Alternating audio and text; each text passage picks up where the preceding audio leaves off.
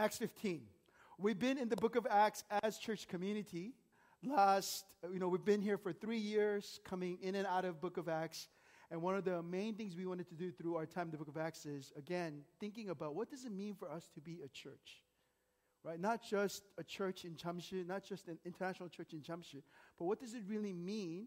And I thought it'd be really helpful to go back to the beginning of the church in the book of Acts. Right? Book of Acts talks about the beginning of the church and how the church grew and did life and ministry. And we thought, hey, it'd be great for us to continue to come back for four years, so we'll be here next year as well, just studying through book of Acts. And we land in chapter 15 today, verses 22 to 30. 22 to 30. Let me just catch you up, because um, I know you guys are not here every week, all right? Like that, I'm going to bring that up. Um, last week we were in Acts 15, where the Jerusalem Council took place. And Jerusalem Council was an important meeting because as the, the, the Jewish church was growing, as Jews were coming to Christ, God gave Peter a vision of reaching out to non Jews. Peter had this vision, right? He had this dream. God said, Get up and eat, and some of the animals were unclean.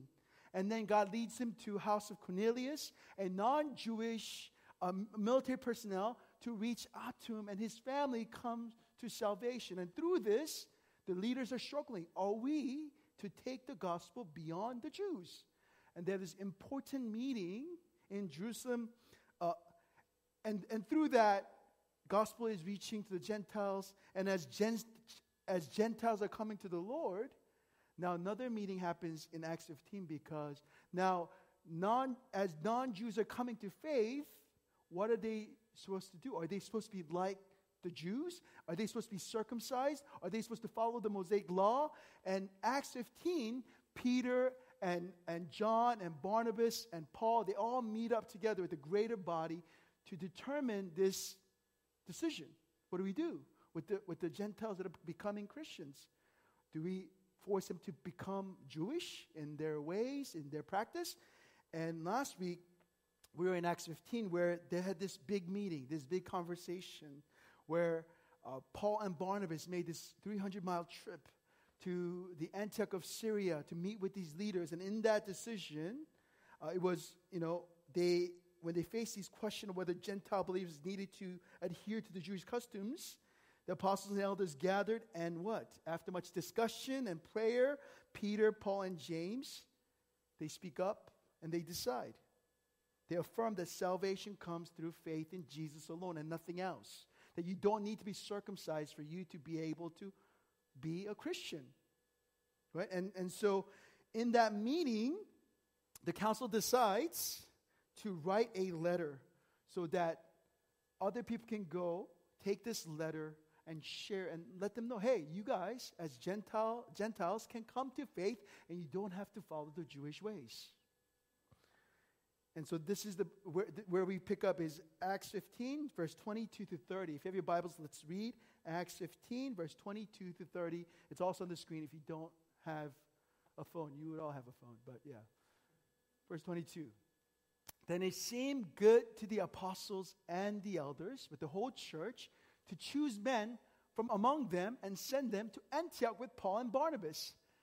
They sent Judas called Barsabbas and Silas, leading men among the brothers, right? These are leaders that are sent with the following letter. They wrote a letter.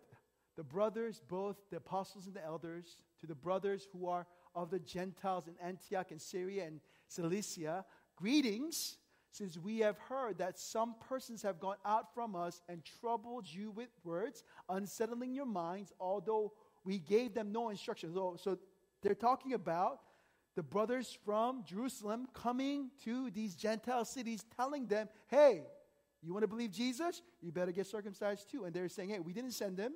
What they're saying is wrong. You don't have to worry about it. Next. It has, it has seemed good to us, having come to one accord, to choose men and send them to you with our beloved Barnabas and Paul, men who have risked their lives for the name of our Lord Jesus Christ. We have therefore sent Judas and Silas who themselves will tell you the same things by the word of mouth. So, like, we're not just sending Paul and Barnabas, we're going to send our own people and tell you, right? Verse 28 For it has seemed good to the Holy Spirit and to us to lay on you no greater burden than these requirements. So now they're saying, hey, I, we do have some requirements contextually for the edifying of the church that exists now. And they are that you abstain from what has been sacrificed to idols, from blood, from what has been strangled, and from sexual immorality. If you keep yourselves from these, you will do well. Farewell. So when they were sent off, they went down to Antioch, and having gathered the congregation together, they delivered the letter. Again, Antioch, many Antioch cities. The, they were sent from Antioch to go to another area called Antioch. There was this guy who was a Columbus of the Greek wor- world. He kept finding cities, he kept naming them Antioch. So a little confusing, but different Antiochs. 300 miles from where the meeting was, and they went. This is the word of God. Thanks be to God. Okay. Not my explanation, but the word. All right. Um, so, so, a few things that we need to unpack from this passage. And there's something beautiful about the statement we find in verse 28. When they write this letter, they says, not only to us, but who? According to the Spirit. We made decision not just because we felt like it was good to us, but we prayed and Holy Spirit spoke, and according to the Spirit, we are telling you these things. So, first thing that I want us to see from our text is this statement, right? The leaders of the council, they were not simply content with relying solely on their own decisions, ideas, wisdom, or understanding. Instead, what? We see throughout the book of Acts, they are wholly committed, wholeheartedly committed to what the Spirit is speaking to them about. And in this incident, same thing.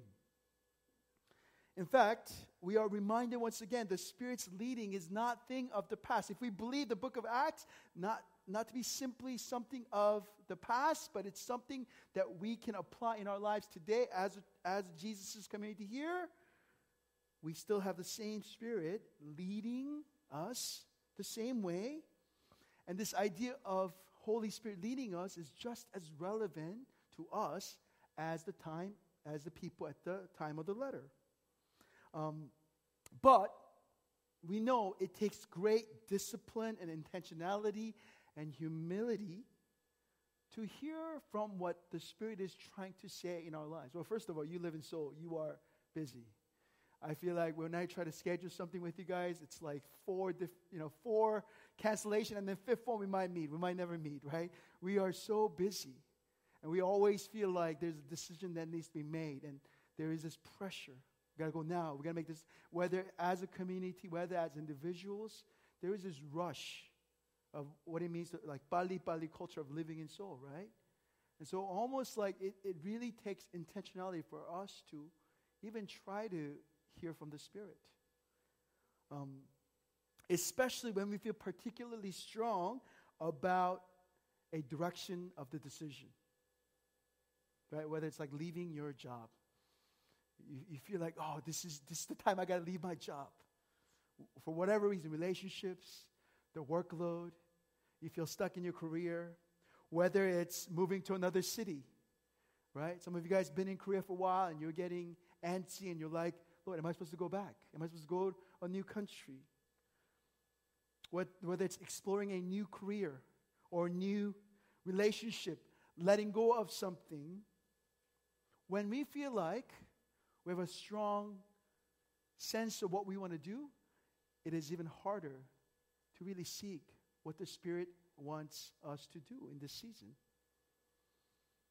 And, and friends, not every inclination of your heart and my heart, or the sense of peace. We, we love, I feel peace about it, right? I've, I've heard this all the time. I say this too. I feel peace about this decision. Every peace you feel in your heart does not mean that that might not be what God wants from you. Okay? Not saying it isn't, not saying it is, but I think we've got to pause and make sure not every sense of peace is God affirming the direction that you want to go. You get me? You hear me? Right? First Samuel 15 is a great example. Remember King Saul, the first king of Israel? God had given Saul a clear command to destroy and attack the enemy and don't keep anything from Amalek's. including their livestock, right? To punish evil and to make sure none of those impure things transition to God's people. However, what did Saul do? Saul made a personal decision and said, you know what? Maybe not everything. I could keep few things, few livestocks. I can use that at the temple. I can give God bigger offering, right? He made this decision to keep some of the things against God's clear direction. And he spared King Agag and, and the story in 1 Samuel 15, claiming what? He did it so that he can give it back to God. He clearly disobeys God, thinking, oh, I'm going to, this, this is what I think the Lord wants. And he felt very confident about his decision in the story. So when Samuel, who was the prophet at the time, comes to confront Saul, because God speaks to Samuel and says, Go, because Saul, man, he's not listening to me. You better go tell him what's going on. So Samuel shows up, and what does he say? Very famous words of Samuel that we, we, we, we hear. Does the Lord delight in burnt offerings and sacrifices as much as in obeying the Lord? To obey is better than sacrifice. To heed, I love that word, is better than fat of rams. The word heed in that text is kashab, kashab, which conveys the idea of paying close attention to, to listening to, to being attentive to one's voice, to take his words seriously and to act in accordance with his will. That's what it means to kashab. Yet, so he did many things really well, right? He won many battles and he had a lot of accolades, but at the end, he did not heed the words of the Lord. And this is not the only time, there's another time later when he gives another sacrifice that is not proper to the Lord. And, and at that time, Lord says, I, have done, I'm done with this man.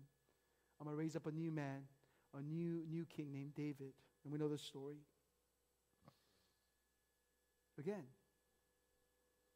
Saul was very successful in these battles and winning and things like that. One thing he continued to fail to do was wait on the Lord and hear from him. And some of us are in the middle of making a very important decision. Not all of us, some of us. Um, my encouragement to you as you are, and I know you guys have shared with me, oh, I'm thinking about doing this, thinking about that. I want to just encourage you, if I have not already, lay your desires before the Lord. You can say, Lord, this is what I want. That's fine. At least you're honest. Some of you guys are like, oh, Lord, whatever you want. I don't want it, but if you give it to me, I'll be happy. You know, like, you know, we do that. But no, lay your desire to God. Say, God, this is what I want. But listen to his voice. Listen to his response. God could say yes. He could say no. Or you guys not going to like this. He could say, wait. and you're like, oh, okay. But really, intentionally create space so that you can hear his leading. Just like Book of Acts. And that goes for our community as elders, right? Elder Evan, Elder Charles, myself, as we're praying for next year, we got to wait and say, okay, Lord. Because, you know, when we meet and when we gather, things seem practical, things seem good, yet we cannot lead our community simply by, oh, what we think is good or we feel it's, it, it feels like there's peace about it. No. We got to be intentional about seeking the Lord. And that practically, we need to be in the Word, right? God speaks to, God has already revealed His will for us through Scripture. Yes, God has special revelation for a special time, right? And God has maybe spoken to some of you guys audibly, but usually, for the most part, God has revealed His will in the Scripture for us. The problem is, Without reading the word, we want to hear from God. We want God to just download stuff for us without willingness to read the word, right? Because through God's word, what do we find? We find God's character. We find God's principles. We find his will already revealed to us. And this is foundational in making any kind of decision. The second thing is seek wise counsel from your community, right? God has given you mature people around you in this community for you to be able to come and seek counsel. To be like, hey, Pastor, hey, Elder, I'm thinking about, I feel like God is telling me this. What do you think? But here's, here's a challenge, right? We had every month all the English uh, most of the English ministry or English church pastors gathered to pray and hang out. And one of the pastors was sharing in his devotion, he's like, you know what? I feel like a lot of church people now, not me, him, okay? All right? I'm creating the story now. Um, a lot of people come to us, come to me with already their mind made up. They just want me to put my blessings on them, right? They just want me to affirm what they think. And he was like, as soon as I question or I try to reason, it's like they're, they're shocked. Like, oh no, I, and, and, and you know, so I think when we seek counsel, when we're trying to hear from someone, we got to be ready to hear what they have to say, not just wanting affirmation on what you're deciding as well. So those are some practical things. All right? Cool? All right. Um, that's pastor from the divorce. It's, it's real. It's not me, okay? It's not me. Be very clear.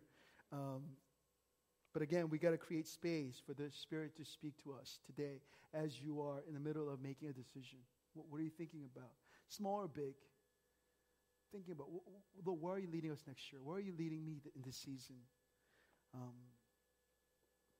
it seemed good to the Holy Spirit. That's the most important thing. If it doesn't seem good to you, yeah, that's not great.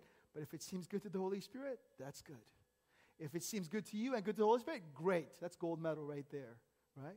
But I'll take silver, right? If it's not good to us, but if you feel like God's leading us, that's good, right? It's about creating space to hear from Him. Amen? Whatever it is. I don't know what decision you're making. Some of you guys I do know, but for most of you guys I don't know. But, but be prayerful. Don't, oh, this is practical, or this makes sense, or this is no brainer, or if I miss this opportunity, I'm going to regret. For, no, that's none of that matters because if you're if you're making decisions outside of God's will, you're going to be miserable anyway, eventually. Okay. So the most important thing is seeking the Lord. Okay, I'm, I'm, I'm, repeating myself. So, so the letter mentions four requirements in verse 29, right? So they're like, you don't have to be like Jews. You don't have to be circumcised. Everyone's like, yeah, no circumcision. That's a big deal, right? Yeah, awesome. Uh, but they do say, hey, because of the context, this is very contextual what they ask. Have, they say four things that I want to tell you to stay away from as new believers, as new Gentile believers. Um, food that was sacrificed to idols, food from blood, from what has been strangled, from any sexual immorality. And some assume, many scholars, they debate. There's lots of written on this. I read, I mean, I've, there are many, many arguments about why these four and what's the reason. And some assume the list above was put together in order to promote greater table fellowship between the Jews and the Gentiles, right? So that Gentiles would not hinder Jews when they're eating together by eating the things that would hinder Jews. Because Jews are still following Mosaic law and these customs. Um, but one thing that is, and, and that's part of it, but one thing that is clear is all four requirements if you look at those four requirements in verse 29, are either directly or indirectly related to issue of pagan worship. It's really issue of idolatry. Everything that is mentioned here has to do with area of pagan worship. Again, many co- commentators conclude that the list requirement is heavily contextual, right? So for us, like eating sundae is not like, you know, sundae, the blood sausage, that's not for us, but for them, this is very contextual. Um, and the primary concern here is not just about being considerate of their Jewish brothers and sisters, but it was about purity of their newfound faith in a heavily polytheistic context. Let me explain what that means. Remember, prior to many of these Gentiles coming to Christ, all of these new believers are worshiper of many gods and goddesses. They are coming from a polytheistic, right? Multiple gods, worshiper of multiple gods. That was the way of life for anybody at the time. And every aspect of their existence revolved around visiting these local temples, offering prayers for favor and blessing. Each gods and goddesses of their culture, of their city, had distinct characteristics. They had functions, dominions, some were in charge of fertility, someone in charge of protection, healing, agriculture, right? So if you wanted to have a baby, you needed to visit this local temple and give alms and pray. If you are in the harvest season and you're about to harvest your, your, your hard work, you go to this temple and you pray, ask for favor, right? That was just a way of life. It was like they had the weather app and like, oh, let's look up the weather. Nothing like that, right? That was part of life. Everybody comes from their belief system, a polytheistic belief system. And all their life, they saw the world through the lens of these gods and goddesses. If they, if they could not have kids, it was like, well, I must have upset, upset this god of fertility. If the harvest wasn't good that year, well, I, I didn't do something right. I have to make it right. That was the worldview. And this, po- this po- po- posed a great risk for many of these new believers that they're now new in Christ, the newfound faith of, of in Jesus, mixing and matching their old beliefs with their newfound faith in Jesus, mixing and matching, blending their faith in Jesus with elements of pre existing local religions, worldviews, and philosophies. Worldviews and philosophies. How they saw the world through what they worshiped before, and now there is Christ. And, and basically, the leaders of Jerusalem did not want them just adding Christ to be part of that, that belief how the world worked. The technical word here, really what, what the, the letter is trying to prevent is this word called syncretism. Everyone say syncretism. Syncretism is a belief system when a belief system tries to adapt and blend in with other existing belief system by mixing other beliefs it is no longer what it was because it had come together so when you go to buddhist temples in korea this is very unique to korea right? Uh, you'll find many of these temples have statues, other shamanistic uh, shrines. That's not common in like India and other uh, places, other Buddhist temples, only in Korea, because Buddhism was introduced to Korea in the 4th century AD, and when Korean shamanism had been here much longer, it sort of morphed into and, and, and sort of blended and mixed their beliefs. So when you go to temples, these Buddhist temples in Korea, you'll see shaman shrines everywhere or on the way. And part of the ritual is like mixed and, and together. So that's syncretism. And what the letter is saying is this should not happen with the gospel. Gospel is not not going to be able to mix or shouldn't be mixed with other belief and other philosophies. Um, and, and John 14, 6, Jesus says, and Jesus claims this, right? Exclusivity, na- exclusive nature of Christianity is very clear. John 14, 6, Jesus says, I'm the way, the truth, and the life. No one comes to, to the Father except through me. Not good works, not through the Mosaic law, not by being circumcised, but only Jesus. And nothing else, you could come to the Father. And this isn't merely a theological construct that I'm trying to unpack with you guys, but a profound truth that defines who we are at the core. What Jesus says, what Jesus said in John 14, 16, it, it, it defines who we are from the core. We talked about this last week as well, right? Faith in Christ alone. And this very, very essence of what we believe, right? The world appalls at this claim saying Christianity is too exclusive and closed minded. Yet, in a world of diverse beliefs and ideologies, maintaining this distinctiveness becomes a testament, testimony to unwavering truth we hold dear. This is what makes us unique. That we say only through Christ and nothing else. And it is a declaration that within the Christian faith lies a unique and unparalleled faith to God a path marked by the sacrificial love of Jesus Christ, nothing else. That's why we preach Christ and the cross at the end. That's it. So, how does this look? So, you're like, so what, Pastor Simon? Polytheistic, syncretism, what is it all about? Okay, let me tell you, so what? What does this practically look for us in everyday life? How does this text apply to us? Because truth is, most of us did not grow up in a polytheistic culture many of us grew up in Christian culture, Christian homes, right? So for us, like, how does this relate to us? I'm glad you asked. I asked, but I, am assuming you're asking that. Um, you see, verse 29, these list of things, is an important challenge that we need to heed today, here and now. although many of us did not grow up in a polytheistic culture, and we come from a very different context from the time the letter was written, you see, many of us have been raised in a culture profoundly shaped not by gods and goddesses, but by ideals such as individualism, consumerism, and diversity and inclusion. These are just to name few. These are worldviews. Not all of us, we come from different places, but I feel like largely when I look at our congregation, these are the things that we have been raised by, whether we realize or not. And these societal values, they are, I'm not saying they're terrible, they're not bad. Uh, all I'm saying is they are not always compatible with what Jesus has taught us and how we ought to live out our faith. And they have profoundly shaped how you and I see the world. Uh, even me, growing up in America, politically and, and, and some of these things, it's not like I took a class on individualism.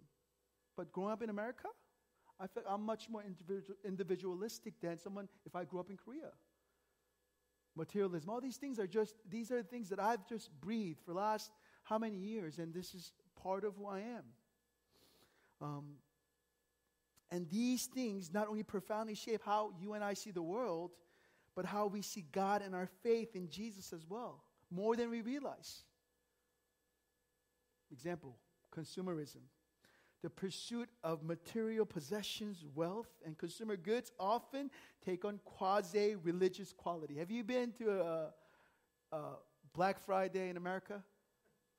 Like people will like hit each other for like P- like a PlayStation or just you know have you seen people wait like when you walk by Gangnam you see people lining up at a store and they're like lines and lines and people are like camping out there because they're releasing new Jordans new iPhone comes out do, I mean not in Korea but in America people are standing in line right uh, sort of worship right sort of weird but we see it and we're like oh that's part of what we do um, and if we're honest, many of us, even in the church, we devote significant time, energy, resources because we want these things. We not only want these things, we want to show people that we have these watches, these cars. We, we're not Android user, right? That's a big deal, I guess. I guess. I guess like in America, like people are like, well, I'm not dating Android users, right? Only, only iPhones or, or whatever. Like we, we find so much identity in our products and things like that. Uh, so if we're not intentional, consumerism can totally reshape how we think about Jesus and what he calls how, how he calls us to live. There's a real temptation for us to pick and choose parts of faith according to what we like even the way we view our Christian community, what kind of church we go to, or why we leave a church, or why we look for a new church, what we like about our church, how should we run our church. It becomes very transactional, turning faith into a kind of give and take where personal gain takes everything over all other things like serving and loving the community and trusting that God has called you here. This idea of what's in it for me. You know, you know, pastor, church planter, I've had so many people throughout the years that tell me what I should do and how I should, you know, how I should, you know, be able to like better coffee, better parking, shorter service. Don't make these jokes, make these jokes. Um, so many advices. And they're like, you know, that's why, that's how your church is going to grow. Right? And, they, and they're good, right? Because they're like good advices. Like those are good things. But then what are we growing into? What are we creating? Where is the standard? What are we doing here? What is a good church? That's a great question. What does it mean for us to be a good church? Excessive individualism. When we prioritize personal freedom above all else. So I moved to America when I was 10. You know, I grew up in like countryside Korea, two traffic lights, tiny town, uh, no English. Only phrase I knew was "I am a boy." That's all I knew. I never used it because I look like I look like a boy. You know, no one would be like, "Okay." I go to school, Spring Hill Elementary School, right by CIA headquarters, McLean, Virginia. I go to class. I have no idea what's going on. I'm this like, country boy from Korea just sitting in very rich school. And Mrs. Ogilvy, I, I, I meet this teacher, and this teacher looks at someone who's, I don't even know his name, like Tom, my, my classmate, first day of school, and she goes, Please. I go, Please. Like sh- the teacher asked Thomas, Please sit down. Here I am coming from a context where I'll be beaten if I'm standing when I'm, I'm not sure. I go to America, I'm just like, oh my goodness. And I just see this sort of vastly shaping when I think about life and when I think about how I should co- conduct my life. Um, I don't know why I told you that story. That's not. Anyway, back to individualism. These, with these, when these ideologies are not rooted out by our faith in Christ, when, when, when, we, when our faith does not root out these things from us, when we're not intentionally rooting these things out, faith becomes a product we choose again, rather than something shared with others.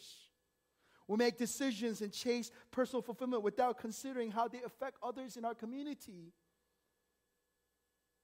Friends, Jesus has called you and I to give away our lives for others, to lay it down to engage, to encourage, to empower, to entrust others, not simply say, What's in it for me? That's just two. That's just two. Right? We could go on and on about different beliefs and societal values that have seeped into our view of who Jesus is. And Jesus has warned us. It's okay, Chima, it's okay, no problem. Um, Jesus has warned us through the parable of the soil in Mark chapter 4. He talked about this. And he talks about different type of soils. And he talks about different types of results. In the third soil, Mark chapter 4, verse 18, he says, The others are the ones sown among the thorns.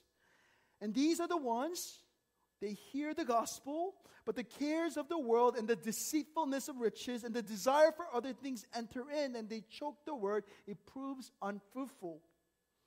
What is Jesus saying? Jesus is saying exactly what we talked about.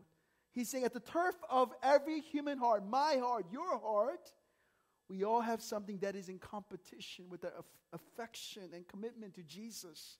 Whether that's our pursuit of love, money, influence, acceptance, to be diverse, ident- to be inclusive, whether that's, that's identity or certain belief system or values, when those things continue to grow along our faith, Jesus says, You may be planted. You might do better. You, at least the birds have not robbed of the seed. So you may be planted. You may even grow. You may be rooted. But he says, You will remain unfruitful.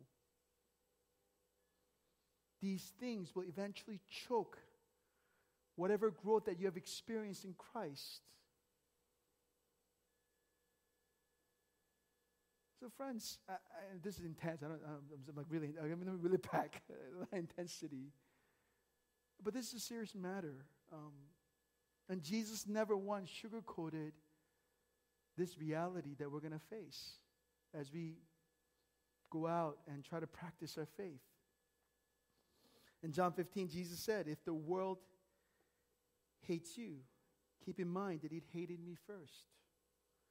If you belong to the world, it will love you as, as its own. As it is, you do not belong to the world.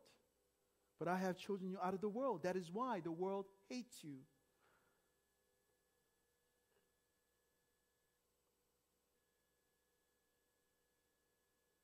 See, if we're, if we're part of the world, it will readily embrace us as it does on its as, as it does its own. However, because we are not of this world, friends, at least that's what we've, we've decided. We've decided to follow Jesus and no turning back, the song that we sing. And because we are not of this world, friends, there will be tensions, gaps, challenges, pushbacks as we do our best to try to remain faithful to what the scripture has challenged us to do. And really, and this is, this is where we'll end, the, the, the, the most, when I think about state of Christianity today, and this is a general statement, not every church, not every Christian, but I would say this. The challenge that that, that, that, that's facing many Christians today isn't that we aren't relevant enough. Right? I think like maybe 30 years ago, that was like the conversation is the church relevant enough? Can people understand our message? Is there a way we can do things where people will be able to accept us? I think it's that in our attempt to be relevant, we have become heavily diluted. And even some ways compromising. I think in our attempt to be so relevant in our workplace with our non-Christian friends, with the non-Christian family members, in our attempt to be relevant, which is a good thing, it's not a bad thing. We've gone the other way where we can't even identify Christians. People can't even identify some of you, right?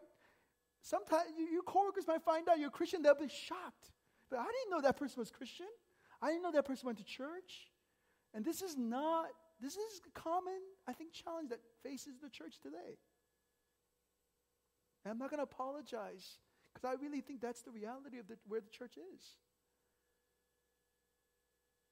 Like Easter service. When you see Easter service, not to call it Amer- American, I can do it. Like American churches, what they do, I'm like, is this a nightclub or is this church? What are we trying to do here? Like, if you're totally non Christian and just enjoy the experience and walk away like, oh, that was great. I'll come back next week. I'll come back six months. I'll come back for a year. Oh, you guys are Christians? This was, this was a church?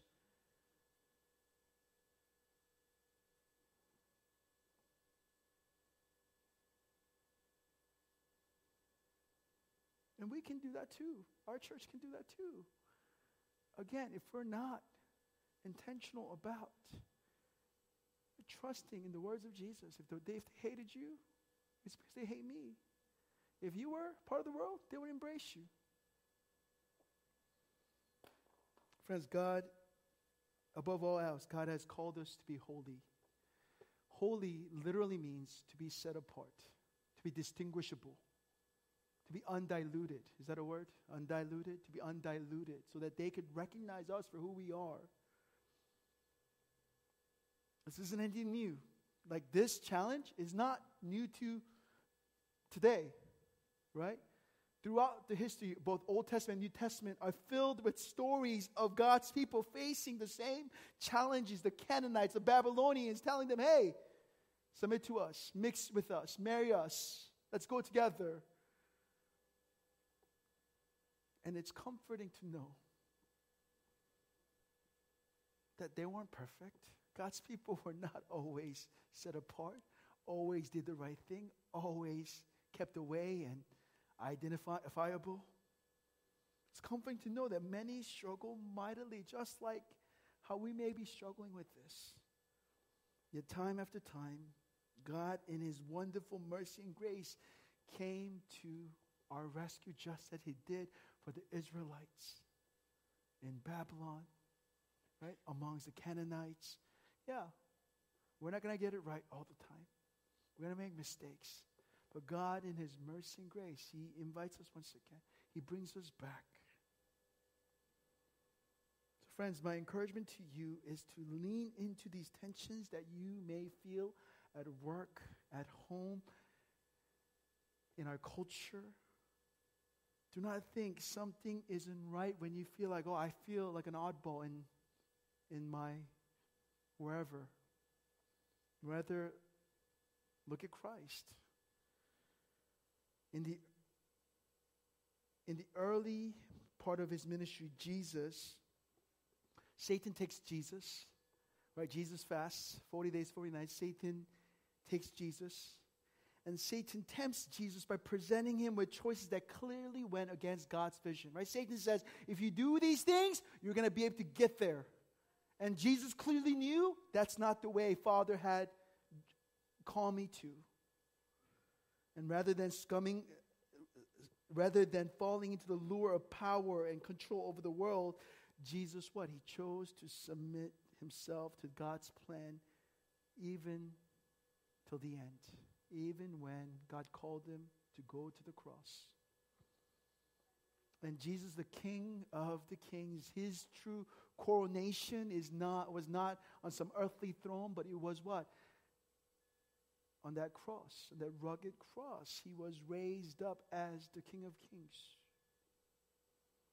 And so the cross of Jesus serves as a powerful reminder that true life is found when we choose to obey. Even when it seems utterly stupid and foolish, to the eyes of the world, we find life. Friends, we find life by giving away ours. We find salvation by choosing to die to ourselves. Amen? Let me pray. Let's pray together. Lord, we thank you for this reminder and this challenge, Lord. And Lord, we do ask for conviction, not because the pastor's preaching and he's fired up, but because really, Holy Spirit, you are surgically challenging us in certain areas of our lives. And we invite you, Holy Spirit, to continue to press in. That we will not just simply walk away thinking, ah, oh, that was a good thought, that was a good exercise. But really, as we go to our homes, go to our workplace, engage with the world, that we would be challenged differently, Lord. And through us dying to ourselves, Lord, you, you will be glorified. People would come to know you.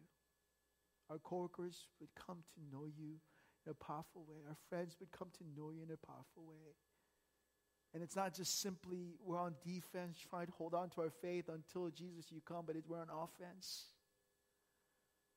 Challenging, you know, these, these ways of the world in a way that is pleasing to you, Lord. We thank you.